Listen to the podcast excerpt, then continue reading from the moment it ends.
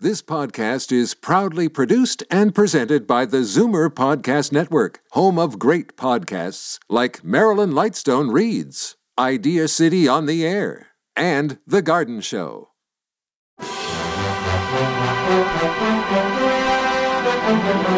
It's Zoomer Radio's Theater of the Mind with Frank Proctor.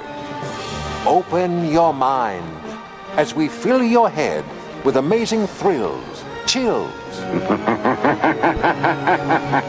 and laughs. Theater of the Mind.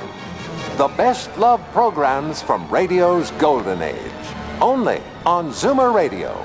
Now, here is your master storyteller, Frank Proctor. Well, thank you, and welcome to the show. Tonight, Vincent Price stars as Simon Templar, otherwise known as The Saint. He was once quoted as saying, The most difficult thing about that show was coming up with new and unique ways to get conked on the head. After a large number of episodes, Price finally left, and his replacement, Barry Sullivan, only lasted a few episodes before the show was eventually canceled. It was resurrected due to public demand, with Vincent Price returning to save the day. The Saint was a swashbuckling Robin Hood type who, in his attempt to help people, remained just one step ahead of the police and crooks, both of whom he combated. And then the character was created by author Leslie Car- uh, Charteris. Vincent Price was best known for his performances in horror films, although his career spanned other genres. He appeared on stage, television, and radio, and in more than 100 films. He has two stars in the Hollywood Walk of Fame, one for motion pictures and one for television. Price was also an art collector and arts consultant with a degree in art history, and he lectured and wrote books on the subject. The Vincent Price Art Museum in East Los Angeles College, named in his honor. He was also a noted gourmet cook. And now the episode entitled The Fighter's Contract.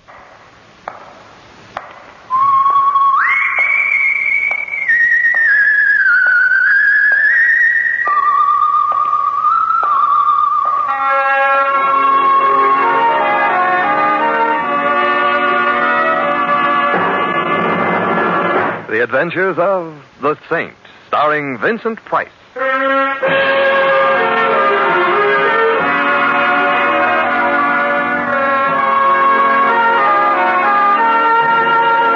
The Saint, based on characters created by Leslie Charteris and known to millions from books, magazines, and motion pictures.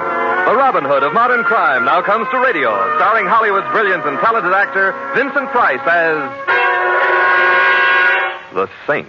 Come over here for a minute, will you? Templar. Well, if it isn't Randy Patterson. Oh, Templar, am I ever glad to see you. Just what the psychiatrist ordered. Sit down, old boy. Take a load of. Uh, join me in a bowl of porridge. Oh, thanks, but Ah, sirree, am I ever glad to see you. A sight for these bloodshot orbs. Yes, sirree. I realize I'm a very charming fellow and all that, Randy, but even so, methinks this greeting is just a wee bit over enthusiastic.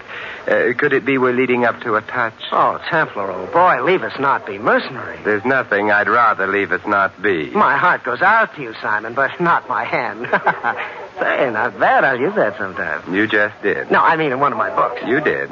Did I? Yes, in the case of the hangman's rope, or there's bad news tonight. Say, that's right. So I did. What do you know? So, you read my books. I'm flattered. I read that one. Did you read my latest, uh, the case of the dead man's limp, or he died with his boots on and they were too tight? No, I missed that one. Oh, too bad. Well, that's why I'm glad to see you. Because I didn't read your book? No, because maybe you can save my life. I could be killed on account of that book. Just that one? Oh, Templar, old boy, you cut me to the quick. The case of the cut up author or who hacked the hack. Oh, it's no joke, Templar. You've heard of Kid Waldo? The heavyweight? Yeah, I've heard of him. Well, when he was just a punk, Georgie Garnett signed him up to manage him. Lifetime contract. Now the kid is in the higher brackets, and he's still tied to Garnett on terms he no like. Well, can't he afford a lawyer? He's got a lawyer, but Garnett swings a mean pen, no loopholes. The contract is ironclad. And your heart bleeds for the kid, and you're afraid you'll bleed to death, I see. Not exactly. You see, the kid figures an angle. Garnett has a wife. Oh, a lovely tomato, any way you look at her. And, brother, you look at her. You mean the kid looks at her? Precisely, and vice versa. You see, the kid is no bad piece of merchandise himself. Six foot four of solid muscle. What about his face? Well, his face retains much of its original shape in spite of coming in contact with some of the fanciest leather in the business. Mm-hmm. Soft music, two hearts in three-quarter time. I get the picture. Well, not all of it. Don't forget uh, Garnett, husband. Ah, yes, triangle. Three hearts in two-quarter time. and that's the kid's angle. Play up to the missus while she goes for him. so he can use her to get better terms from Garnett, huh? Hmm? Only the way I wrote it, the kid and the missus slipped the manager a dose of rock. The way you wrote it, Well, that's what I'm talking about. you wrote a book based on Kid Waldo shenanigans with Mrs. Garnett, added murder, and put it on the newsstand? I did, so help me. And I do mean help. I see. One of your real-life characters has read the book. One of them, all of them. Uh-oh. Garnett wants to know are his wife and his fighter really giving them the business? And if so, how do I know? My wife wants to know, how do I know?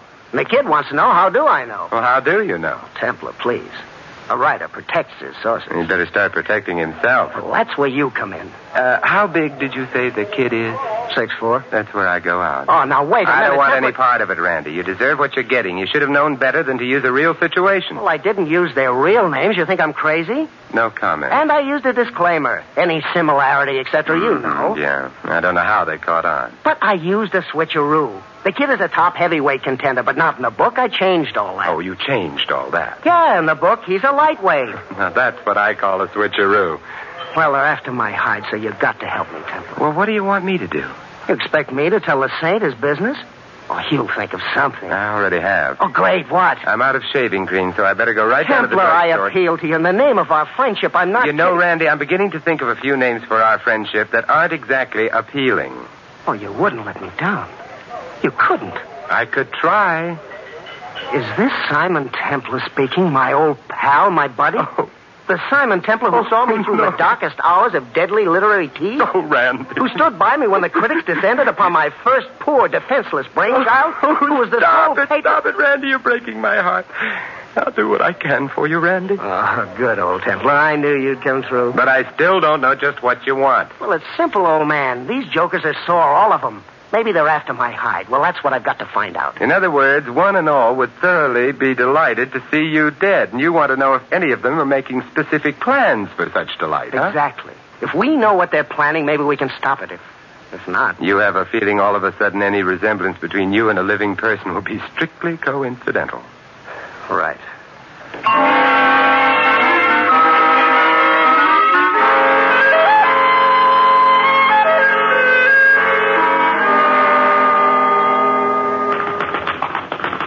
Hello, kid. Why don't you give that punching bag a rest? It's getting tired. Who are you? Simon Templar. I'm a friend of Randy Patterson. Oh? Oh, please, kid, I want to talk to you. got nothing to say. Well, then allow me.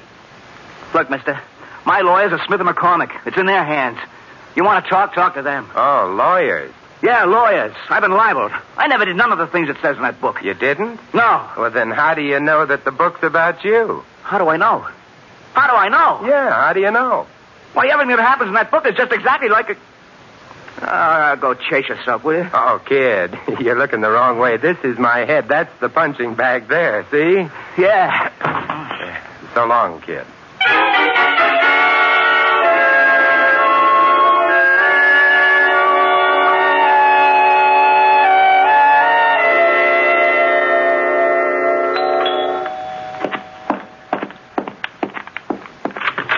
Yes, My name is Simon Templar. I'm looking for George Garnett. I'm Garnett. Uh, do you always greet your guests with a gun? Lately, when Monk isn't around, Oh, who's Monk? bodyguard. Temporary. I've heard that name. Well, um, uh, what do you want? well, look, I'd like to talk to you, but not in the doorway with a gun in my ribs. All right, come in. Come in. Uh, thank you. Thank you. Templar, Templar. Ah, seems I. Uh, oh, oh, sit down there. Oh, thanks. Have to take these blamed indigestion pills. Nervous stomach. Been under a strain lately. Terrible strain. Uh, By Jove, the saint. Uh, of course. That's right. Yes, sure, sure. Templar. Ah. Well, what brings you here, Templar? Randy Patterson asked me to... Patterson, that rat, that skunk, that murderer. Murderer? Accomplice him. Well, so, who's been murdered? Nobody yet. Well, then why... Well, but somebody maybe. Any minute, any time. Who? Me. That's what he said in that blasted book, isn't it? Me. But that doesn't Yeah, me, me, me. Well, I tell you, Tamper, if I get murdered, I'll hold Patterson partly responsible. So help me, I will. Just because he said you might be killed, you ought to thank him for the warning. But he won't tell me where he got the information so I can really protect myself. No, I can't sleep. I got.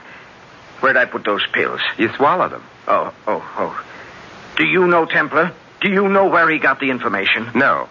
If you knew, would you tell? oh, yes, you would. I'll just bet. Why'd you come here, Templar? I've been wondering what you plan to do, so do, I... do. What can I do? Look, I got a beautiful wife. We were, ha- well, we got along. At least I thought we did. Then he says in the book, well, you know. Yes, I know. Oh, confound it, Templar, a thing like that. How can you be sure? Felice says it's a lot of eyewash. That's what she says, a lot of eyewash. But I've been watching her, watching her and the kid. That's the trouble. Gets you suspicious. Mhm. I've been watching. There's something between them. I know there is. But if only I could be certain. Uh, are you sure I took those pills? I'm sure. I mustn't forget. Doc says I'm. Well, anyway, back to what I was saying. Um, uh, uh, what was I saying? You think there's something between Felice and the Uh, kid? yeah, yeah, think. If only I was.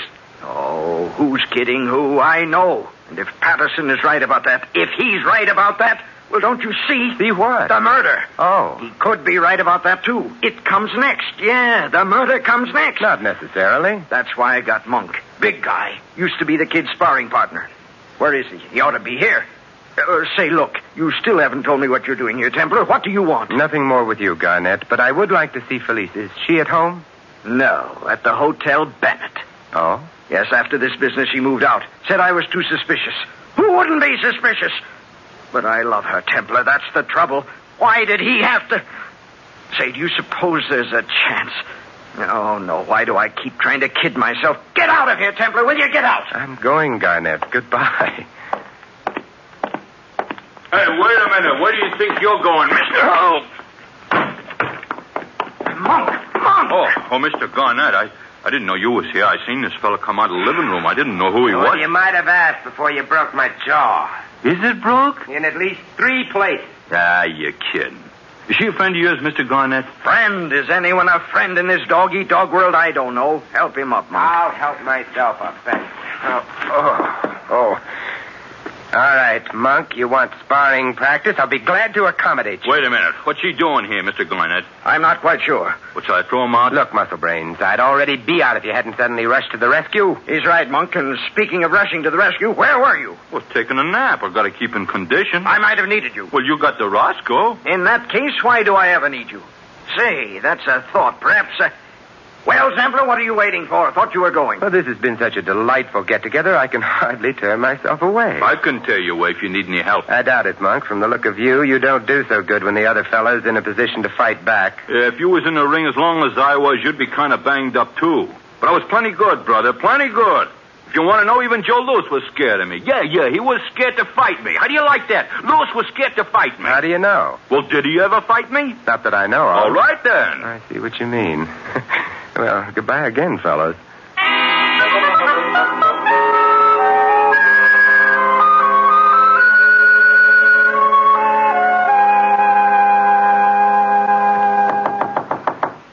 Come in.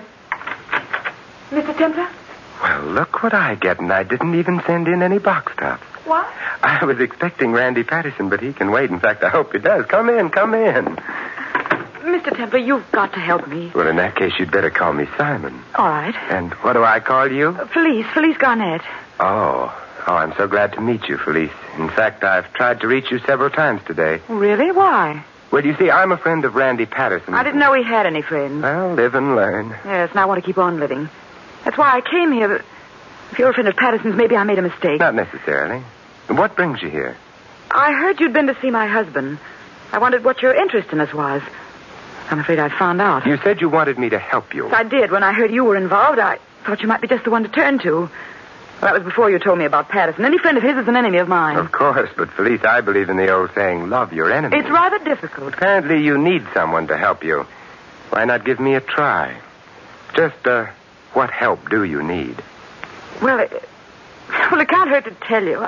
I'm being framed. For what? My husband's murder. Has he been murdered? Well, not yet, but You know, it's funny how everyone seems to take it for granted that he will be. He will. How do you know? Well, that's what it's all about. What? Didn't you read the book? Look, just because Randy wrote a book. But that's why he wrote it, so my husband could be murdered. Is that a fact? Of course. Patterson wrote a book, thinly disguised, about me and my husband and Kid Waldo. In it, the kid and I plot to kill my husband. So George read it, got frightened.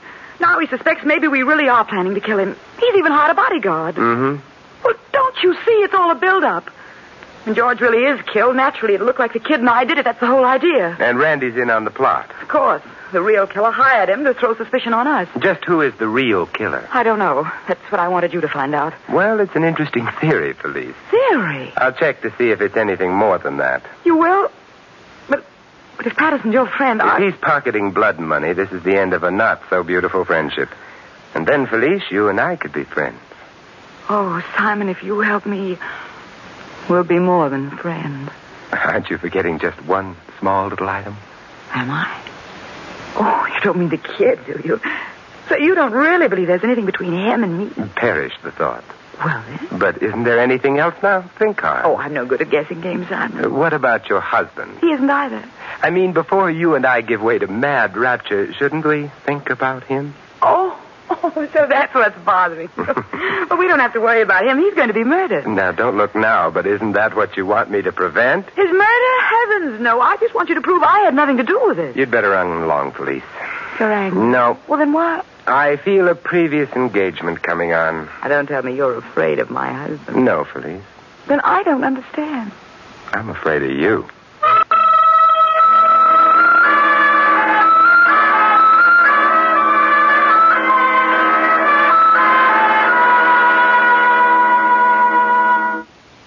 Hello, Andy. Templar, old boy. How are we doing? I thought you were coming over here. Well, I've been detained, and uh, she didn't have a friend. But I'll be right over now if you've got something for me. Well, I can tell you over the phone. It seems each of your opposition has picked up reinforcements. How? Well, the kid has a couple of lawyers, Uh-oh. I was afraid of that. and Garnett has a bodyguard. Mm-hmm. How about Mrs. Garnett? She has me. Oh, should have known. One look at her and you I'm know... still running. What? But I'm afraid you're going to have to tell me who did your research for you, Randy. Templar, I told you it was strictly confidential. Well, you can either tell me now or the police later. Police? Mm-hmm, because your characters seem determined to act out the finale of your opus.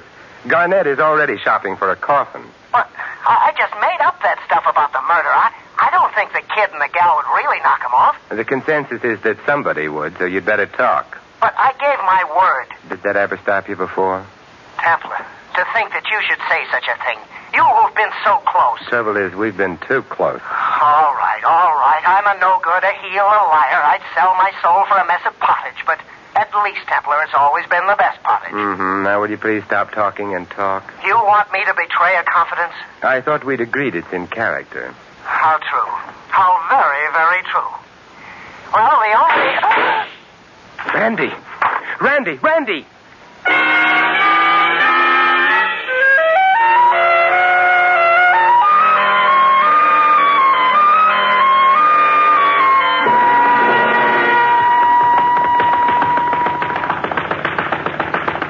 You really believe in keeping in shape, don't you, kid?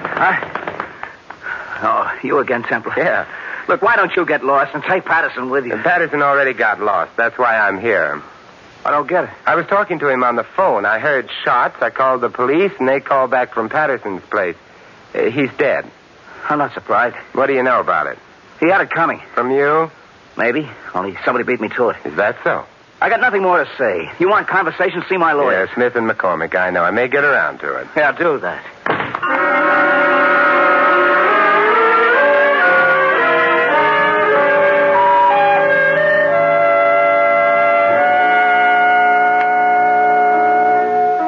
Hello, police. Oh, hello, Simon. I asked at the desk. They said I'd find you here in the bar. That's where I am, here at the bar. Isn't that funny? Very. Well, it isn't, and I'm lonesome. Nobody's been here all afternoon except my friend Tony. Tony's my favorite bartender. Tony, I mean, Mr. Templer. Hi, Miss Denver. Charmed. Uh, uh, Felice. Simon, buy me a drink. Tony hit me again. My friend's setting him up. Okay, Miss Garnett. Oh, thank you. Go, go, keep up a spirit, Simon. What are you drinking? I'll just watch you. I know why you're here. Good. Suppose you tell me. I've been wondering. And you want to know if I have an alibi. Well, I have. I came right here from your place and I've been here ever since. I think. You hate me, don't you? No. Why do you keep spying on me? I simply can't keep myself away from you. I believe that. If you believed it, I wouldn't say it. Huh? You, you're just trying to mix me up. You've already mixed me up. What's this alibi you were talking about? Oh, for the murder, silly. Oh, and how do you know about that? It's not in the papers yet. Uh, really, Simon, for a smart man, you're the kid who phoned me. How else do you think I'd He know? didn't waste any time, did he? We knew I'd be interested. Nice of him to be so considerate. I thought there was nothing between you two. You are spying. I'm curious. Or maybe you're jealous. I, uh, Hmm. jealous, Simon? Terribly.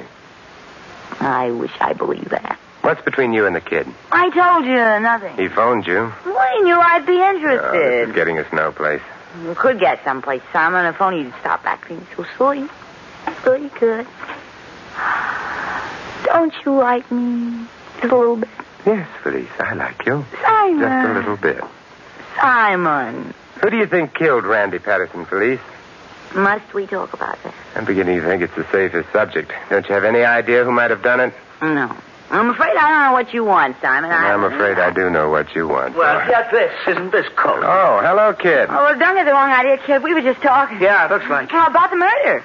you were making with the moon eyes. Oh, now, kid, believe me, there's nothing between Simon and me, not a thing. He's right, kid. There's nothing more between us than there is between her and, say, uh, you, for example. Huh? And she has assured me your relationship was strictly platonic.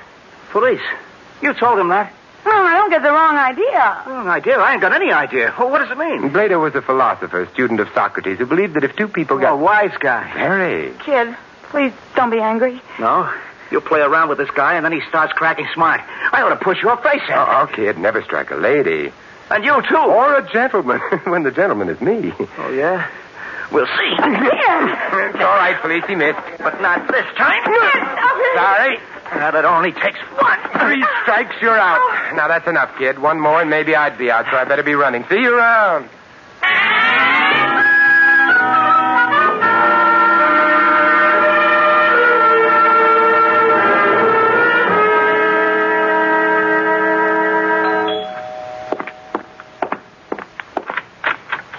Oh, it's you. Hmm. You greet me with a gun, too, Monk. That's what I like about this place. So friendly. You got no idea how friendly. Just the guy we want to see. Come in, pal. Come right in. Now, that's a switch. Last time you were all for throwing me out. Oh, that's before I learned what a sweet guy you was. Now come on in. Oh, With such a hearty invitation, I don't see how I can refuse. you can. you know, Monk, this is an unexpected pleasure. When I was here before, I got the impression Garnett was considering firing you. Oh, he couldn't do that. Where is he? In fact, you'll be in a minute. Now, you want to see why he couldn't fire me? Why?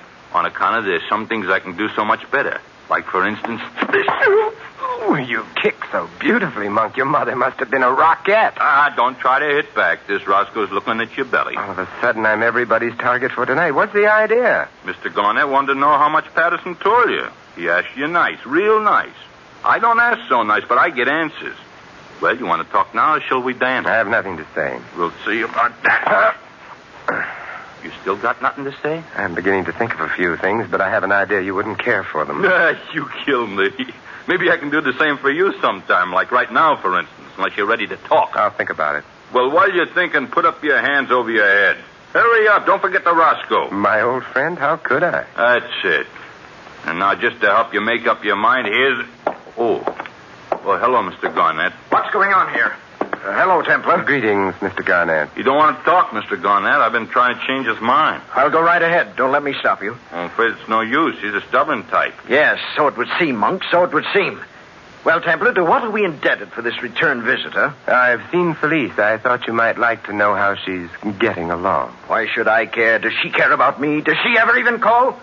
Don't stand there with your hands like that, Templar. It looks ridiculous. It's Monk's idea. You heard Mr. Garnett, Temple. Put him down. Well, if you insist. How is she, Templar? Who? Oh, oh, Felice, fine. I was afraid of that. Afraid? I'd like to think she needed me. I've got to put her out of my mind, Templar, completely. Only answer. Tell me something, Garnett. What? Where were you this afternoon? Home. All afternoon? Yes, why? Was anyone with you? I was. the whole time? Yes, except for another nap. He likes to keep in condition. Only I didn't sleep so good. I was only gone a few minutes, just a few minutes. Half hour or so. Why, Templar? Did you try to reach me? Oh, no, couldn't have. I'd have heard the phone. If you were here. But I told so you. you I- did. Just a minute. What are you going to do? Just This. Templar. Why, you, you knocked out Monk. Yeah, so it seems. Funny, I didn't hit him very hard. You aimed at his chin, always was his weakness. Had a wicked right, but he could never take it. Round heels. That's his trouble. Ah, I could have made a champ out of him if it hadn't been for those. Ah, but that's neither here nor there. Why'd you do it? He slugged me before when I wasn't looking. This evens the account, and it gives me a chance to get his rascal. Oh? I uh, want to point something out to you, Garnett. I didn't want Monk interfering. What? Randy Patterson doesn't live too far from here. I believe you could make it in 15 minutes. Perhaps so, perhaps so. What are you driving at? 15 there, 15 back, half hour would have been long enough. For what? For you to have gone to his place and killed him? Killed him. But, but do, do you mean have somebody? Mm hmm.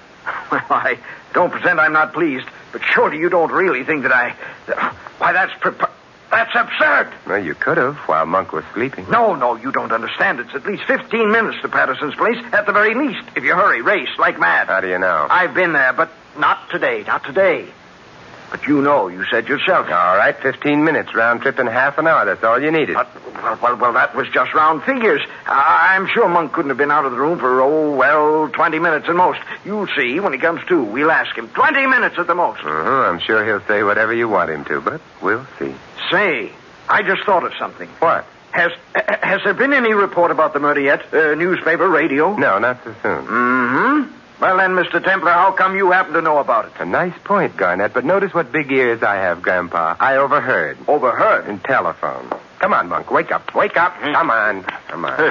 Hey, hey, where is he? I, oh, hey, hey, hey, it was an accident. I, I slipped. I hit my head. You didn't. Sure, Monk, sure. What big ears you have, too, Monk. Genuine cauliflower. How did you hear about it? You about what? The murder? Who, me? I didn't. Obviously, Garnett didn't know about the murder, or he wouldn't have stuck his neck out by admitting you were out of the room. He didn't start crawling until I mentioned the murder. That's right, Templar. You noticed. But I also noticed that Monk was very busy trying to build the alibi before I mentioned the murder. Well, sure, I, I was trying to protect Mr. Garnett. After all, I got a great sense of loyalty. No, Monk, you haven't got any sense of loyalty or any sense. How did you know he needed protection unless you knew about the murder? Of course. How did he know? Unless he were the murderer. Are you crazy? Maybe, Monk. But the alibi you were preparing for Garnett would have worked for you, too. If you were here with Garnett, you couldn't have committed the murder. Isn't that why you insisted you were gone only a few minutes? My head hurts. I got nothing to say. But Templar, what motive would Monk have? There's one thing we've all been wondering about, Garnett. How did Randy find out about your wife and the kid? Must have been from someone who was close to the kid, say a sparring partner, for instance. Aha! Aha! Aha! Ah, Templar, you've hit it. I think so. Monk gave Randy the information. Then, when things got hot, Monk was afraid Randy might snitch, so he killed him to silence him. That's it, Templar. That's it. Monk, you scoundrel, you villain, you. Ah, shut up. Monk, that's insubordination. Now, come on, Monk. You and I are going to police headquarters. Who says so? Ah, Monk, don't try to get tough. Maybe Joe Lewis is as scared of you, but I ain't. Come on, let's go.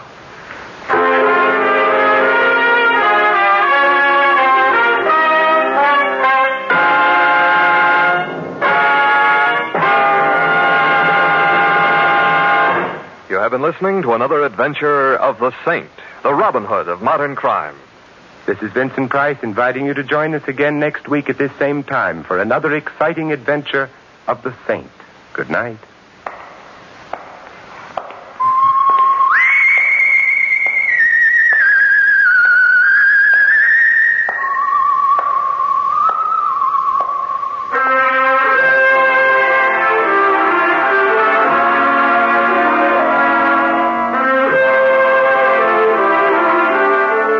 Tonight's script of The Saint was written by Jerome Epstein.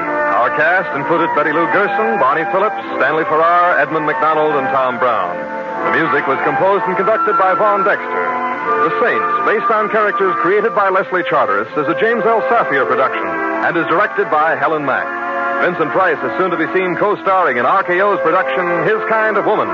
All you Saint fans will be glad to know that the Saint comic books are on sale at all newsstands. Your announcer is Don Stanley. Tomorrow night, hear Nightbeat, the story of Chicago after dark. Listen as Randy Stone searches the city for adventure and a story of mystery and intrigue. Nightbeat is another great action packed program, so be sure to listen tomorrow night and every Monday night to Nightbeat. Next, Sam Spade cuts a caper. Then hear Dorothy Maynor on NBC. Stay tuned for Burns and Allen next on Theater of the Mind. Time now for George Burns and Gracie Allen as they get set to welcome the star of The Life of Riley, William Bendix. Well, hello. Come right in. Oh, George, we've got company.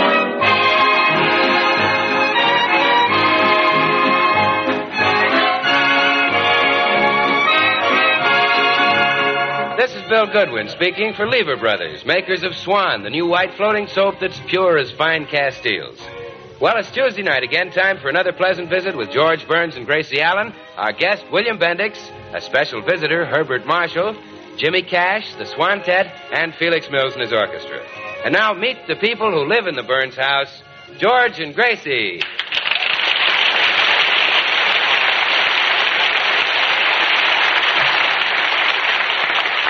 Well, breakfast is just over at the Burns house, and George is about to leave for the office. Oh, George, I don't think you ought to go to the office today. You don't look well. Oh, I'm all right. A little tired. I, I worked late last night. No, darling, it's more than that. You're weak. Why, at breakfast, you had to hit your boiled egg four times to crack it. I did, huh? Yeah. And when you're feeling your usual robust self, you only have to hit it three times. Yeah, before I was married, I could crack them with my bare hands. Well, I better get started for the office. No, dear. What you need is rest and nourishment. Now, you lie down while I go get a chicken and milk it for you. You're gonna milk the chicken? Well, I, I would cream it, but all I have is milk. Say, cream chicken. Sounds great, but I'd rather get to the office. No, darling. You're going to rest right here in this den. Shall I bring down the flower pajamas I gave you for Christmas? Oh, don't bother. They don't look good on me. Oh, I think they're very becoming. Why, across the hips, the flowers look like they're just ready to burst into bloom. Ah, never mind. Oh, dear company. I'll close the door so nothing will disturb you. Greetings, dear lady. Oh, good morning, Mr. Bolingbroke. Well, how is your School of Culture and Dramatic Art coming along? Alas, it no longer exists. My landlady cast me forth from my lodgings. Oh, too bad. Yes, and one cannot teach culture on a park bench. Policemen and pigeons spoil the mood. Wait, I have an idea. Why couldn't you use my house for your culture school? Who knows, it might become as famous as the Louvre, the Acropolis, the Palladium. That's a splendid idea. Ah, but there is an insect in the ointment of culture. Your husband. For some obscure reason, he considers me a bum. Oh, well, don't worry. We'll only hold classes while George is at the office. Now, you get whatever you need for the culture school, and I'll get rid of my husband. Good luck to you, Mrs. Burns, and good riddance to your husband. Why, George, haven't you gone to work yet? Huh? Let me see your tongue. Uh-huh. Ah. Well, it looks fine, not a bit bloodshot. But, Gracie, a minute ago you said. Uh, put on your coat while I answer the door. Yes? Excuse me, lady, but is this where the Gilhooleys live? No. No, I'm sorry. You have the wrong address. Okay, thanks.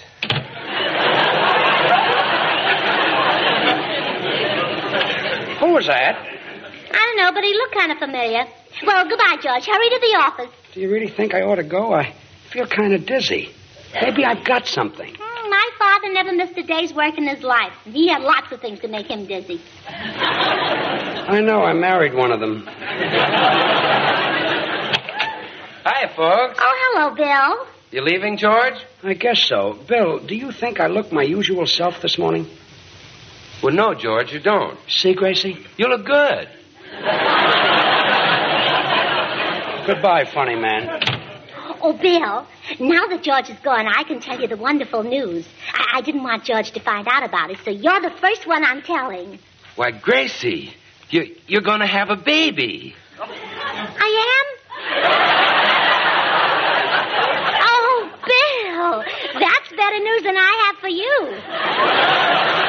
Well, when do you think it'll be? W- well, wait a minute, Gracie. Isn't that what you were going to tell me? Oh, Oh.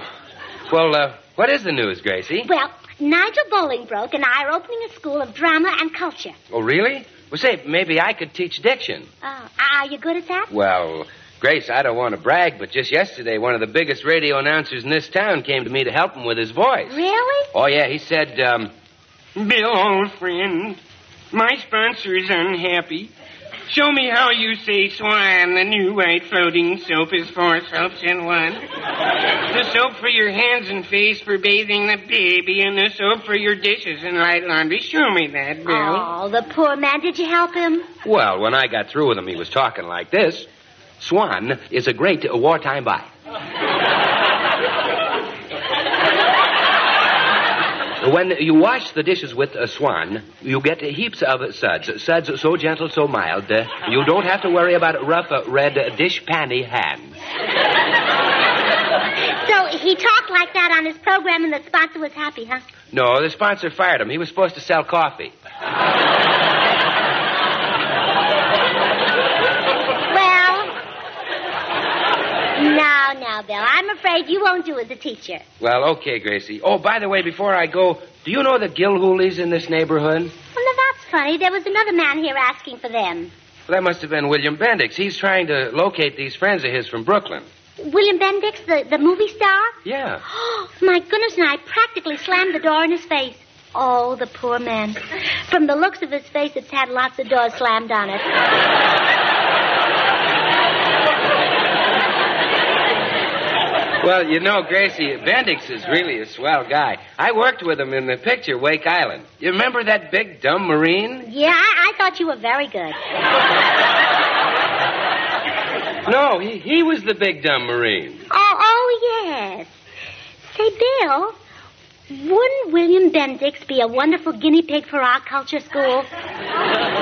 Well, what do you mean? Well, if we could make a suave, sophisticated leading man out of him, we'd be famous. You'd be magicians. He doesn't go for that culture stuff, Gracie. Well, uh, maybe I can get him interested. Oh, eh, excuse me, Bill. Look, lady, are you sure you don't know where the Gilhooleys live? I'm just dying to talk to somebody from Brooklyn. Well, come right in, Mr. Bendix. You mean you're from Brooklyn? Well, they call me Green Pernt Gracie. Well, hallelujah!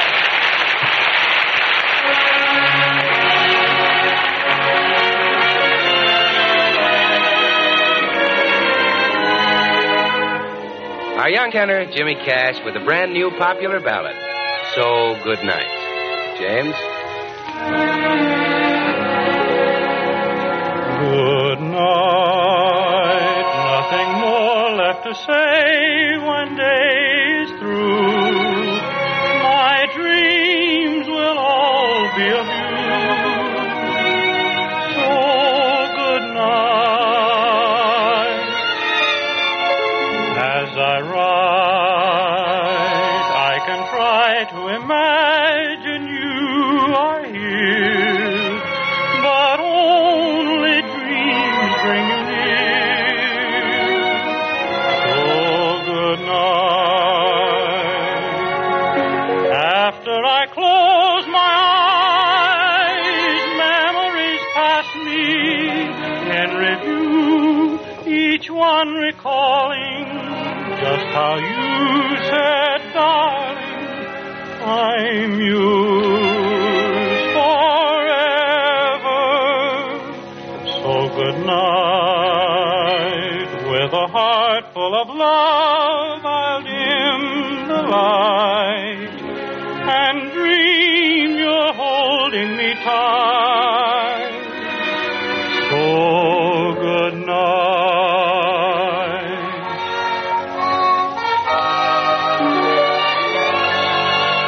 Good night.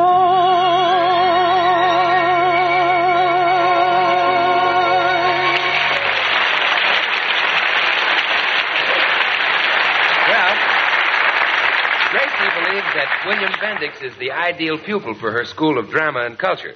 So she has lured him into the house by pretending to be from Brooklyn.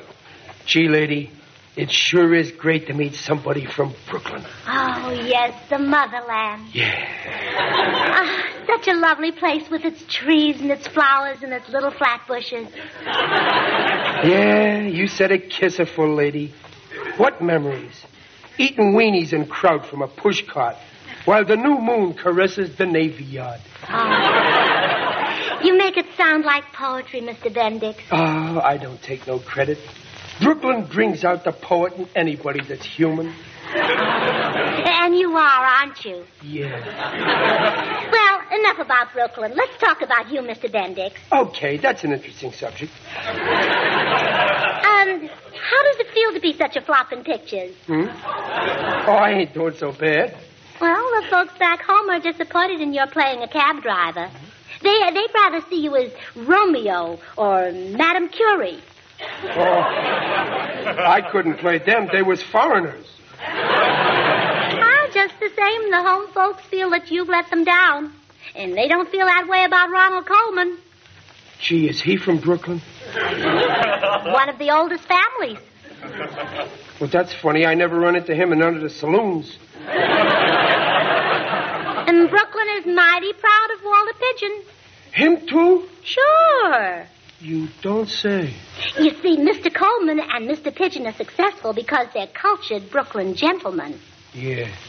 They make out pretty good with the dames, too, huh? Oh, oh, are you interested in women? Oh, yeah, they could very easily become a hobby with me. Well, uh, why do you suppose Charles Boyer always gets the girls? Politics. No, Uh-huh. because he's a cultured Brooklyn gentleman.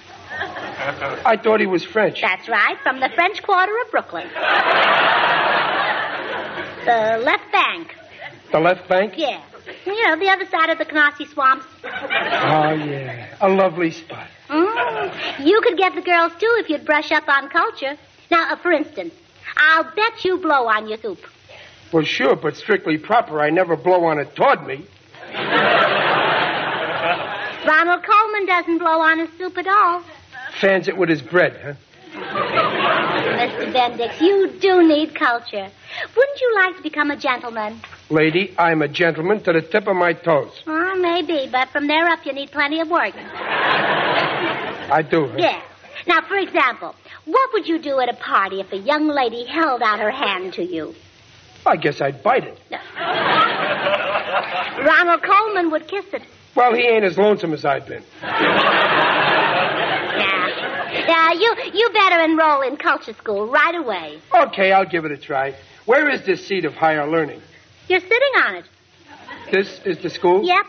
We have a course that's guaranteed to make the average man a gentleman in a week. Well, do you think you can make me a gentleman in a week? Well, it might take a little longer, but don't worry, the months will fly by. Swell. Come in. Tis I, dear lady. Oh, come in, Dean Bolingbroke. I want you to meet our student, William Bendix. Well, well. Our first sucker, uh, seeker after knowledge. Uh, Hiya, Dean. Do you think you can make me a Ronald Coleman? My boy, we shall plant in you the flower of culture. It's up to you to make it bloom. Oh, I'm sure, I'm sure it'll bloom beautifully in Mr. Bendix. He's a perfect pot.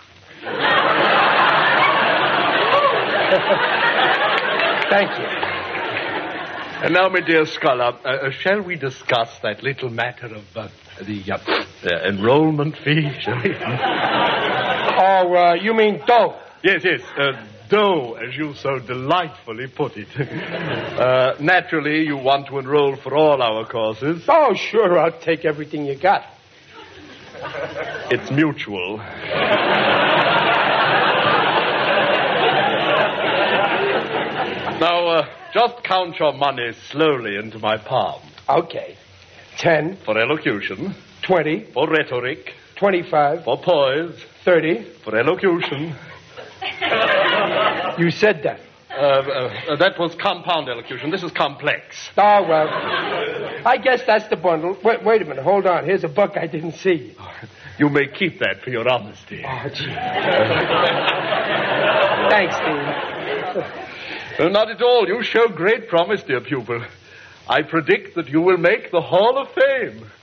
And I didn't make a bad haul myself. Uh, farewell, friends. Oh, no, wait, Mr. Bolingbroke. How about Mr. Bendick's culture lesson? But there isn't time today. If your husband comes home and catches us running this culture school, he'll skin us alive. Oh, dear, that's right. And we haven't got the skin to spare like he has. How true. Oh, Mr. Bendix, you better come back tomorrow. Goodbye. Well, gee whiz, I paid my dough. I want a lesson. Uh, Mrs. Burns, I suggest we step into the next room and hold a faculty meeting. Excuse us, Mr. Bendix. Gee, if the folks back in Flatbush could only see me now. Me in a culture school. Hello. Hello. Yes, aren't you William Bendix? Yeah, why?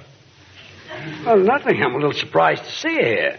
Well, you look a little out of place yourself.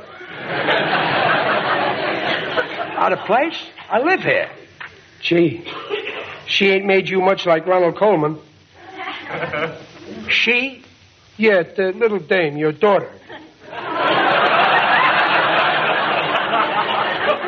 She happens to be my wife. Oh, well, well, I'm your new student. Student? Look, where is my wife? She's in there. Well, excuse me. Why, George, you're not supposed to be home this early. I mean, uh, hello, dear. Bolingbroke, what are you doing here? Leaving. Goodbye. Gracie, what's William Bendix doing in the living room? He says he's a student here. Is, is that all, all he told you? Yes. If he's a student, who's his teacher? You. Me? What do I teach him? Uh, singing. Oh, stop. Oh, it's true, darling. You've been the talk of Hollywood since you sang at that party the other night. Well, I, I did kind of make a hit, didn't I? Oh, yes, dear. When you sang the desert song, you were so believable. All the sand and gravel of the desert seemed to be right in your throat.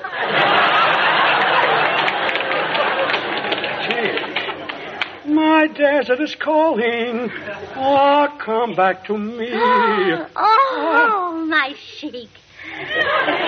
So that's why Bendix is here. He wants me to teach him to sing. Sure.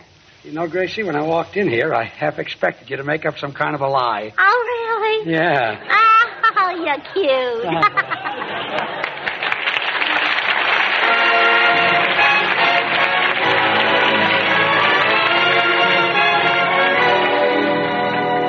Time for Felix Mills and his orchestra. And tonight with the Swantet, an old favorite that's back in favor now.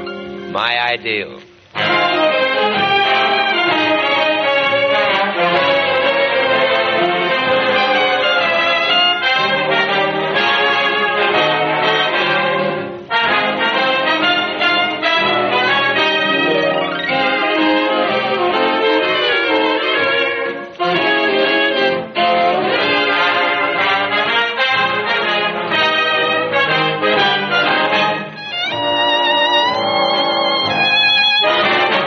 Will I ever find the girl in my mind, the one who is my ideal? Maybe she's a dream, and yet she might be just around the corner waiting for me. Will I recognize the light in her eyes that no other eyes reveal? Or will I pass her by and never even know that she is my ideal?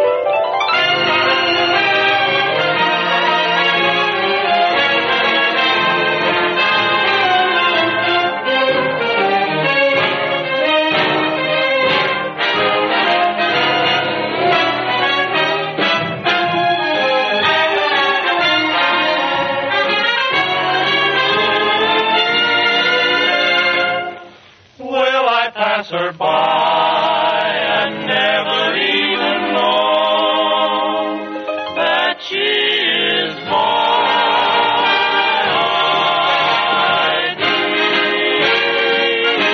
my ID.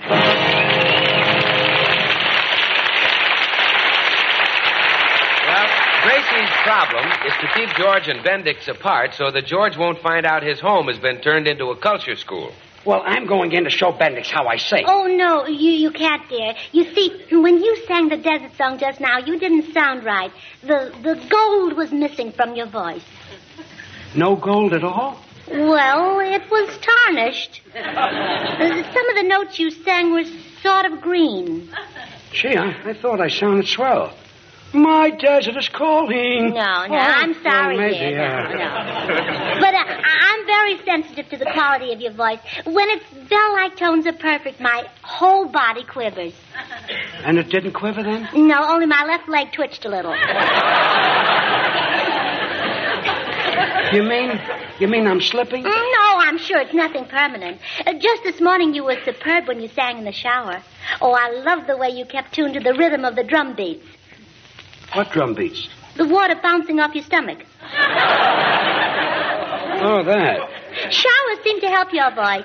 Why don't you go up and take another shower now? A nice long one. But, sweetheart, Oh, please, George. Wash yourself back into shape and then show Mr. Bendix how you sing.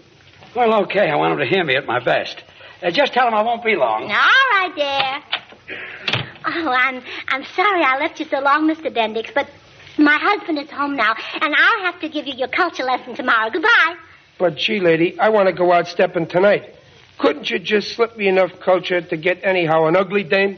Well, uh, uh, maybe a short lesson, just long enough for a shower. What's that? Oh, nothing, nothing. Now, we'll pretend that we're Hollywood's two most charming and sophisticated personalities. Uh, you be Ronald Coleman, and I'll just be myself. Okay. Now, you're serving me tea, and you just say whatever you think Mr. Coleman would say. All right. Uh, uh, uh, uh, sorcerer tea, uh, madam ship. Mm, cheerio. Lemon? Quite. Trumpet? No, just squeeze it. Uh, spoon? Oh, let's have our tea first. Pip, pip. Been hunting today, Ronald? Constantly. And how was the hunt? It stunk. You, um, you didn't catch a fox? No, they wasn't biting. How dreadful. Beastly.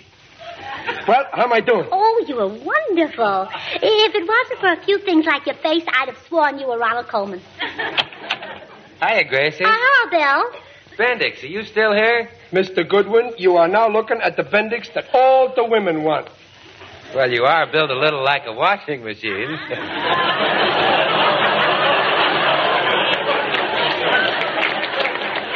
One more dirty crack, and I'll kick your teeth in. Oh, Mr. Bendix, Hmm? remember your culture.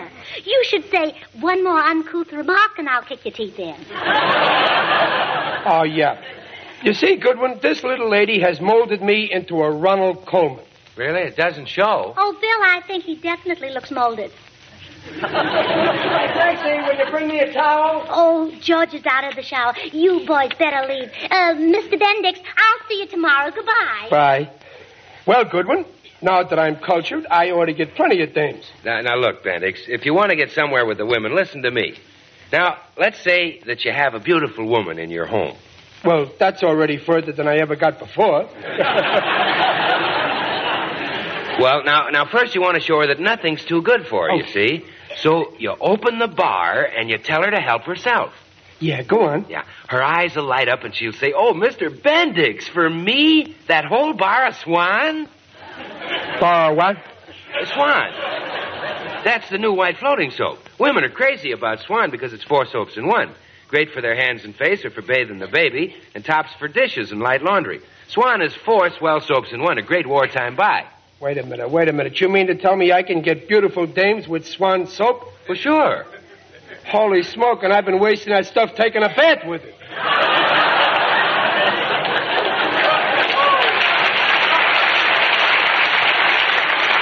Well, no, No, Bill, that's not wasting it. A swan bass, wonderful. Even babies love those mildest May swan suds.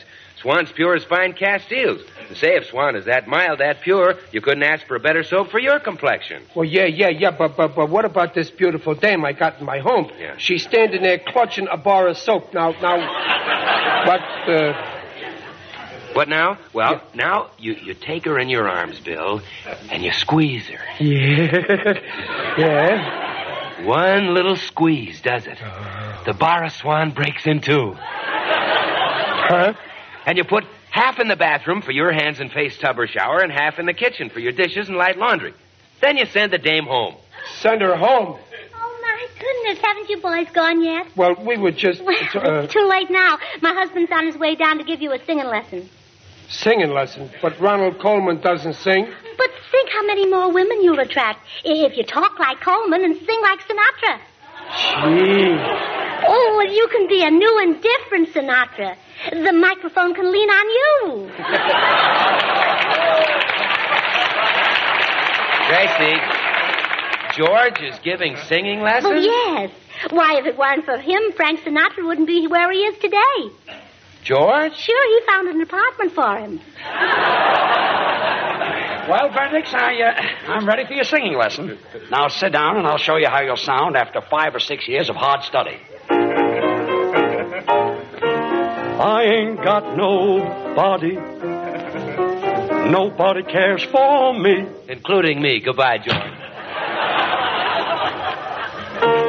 I'm so sad and lonely, baby. Won't somebody take a chance with me? But to do. Oh, you see, see how he closes his eyes, Mr. Bendix. Yeah, he's closing the wrong thing. I'll sing sweet love songs all the time. If you'll be my baby, baby, then you'll be mine. Ah, I ain't got nobody, babe, and nobody, nobody, nobody cares for me.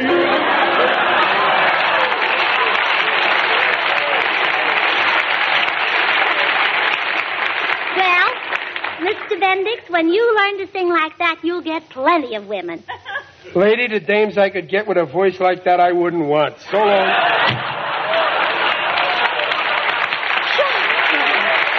You'll set Coco back ten years. Uh, ladies and gentlemen, we have with us tonight a very dear friend of ours you all know and admire who has an important message for us all. May I present Herbert Marshall?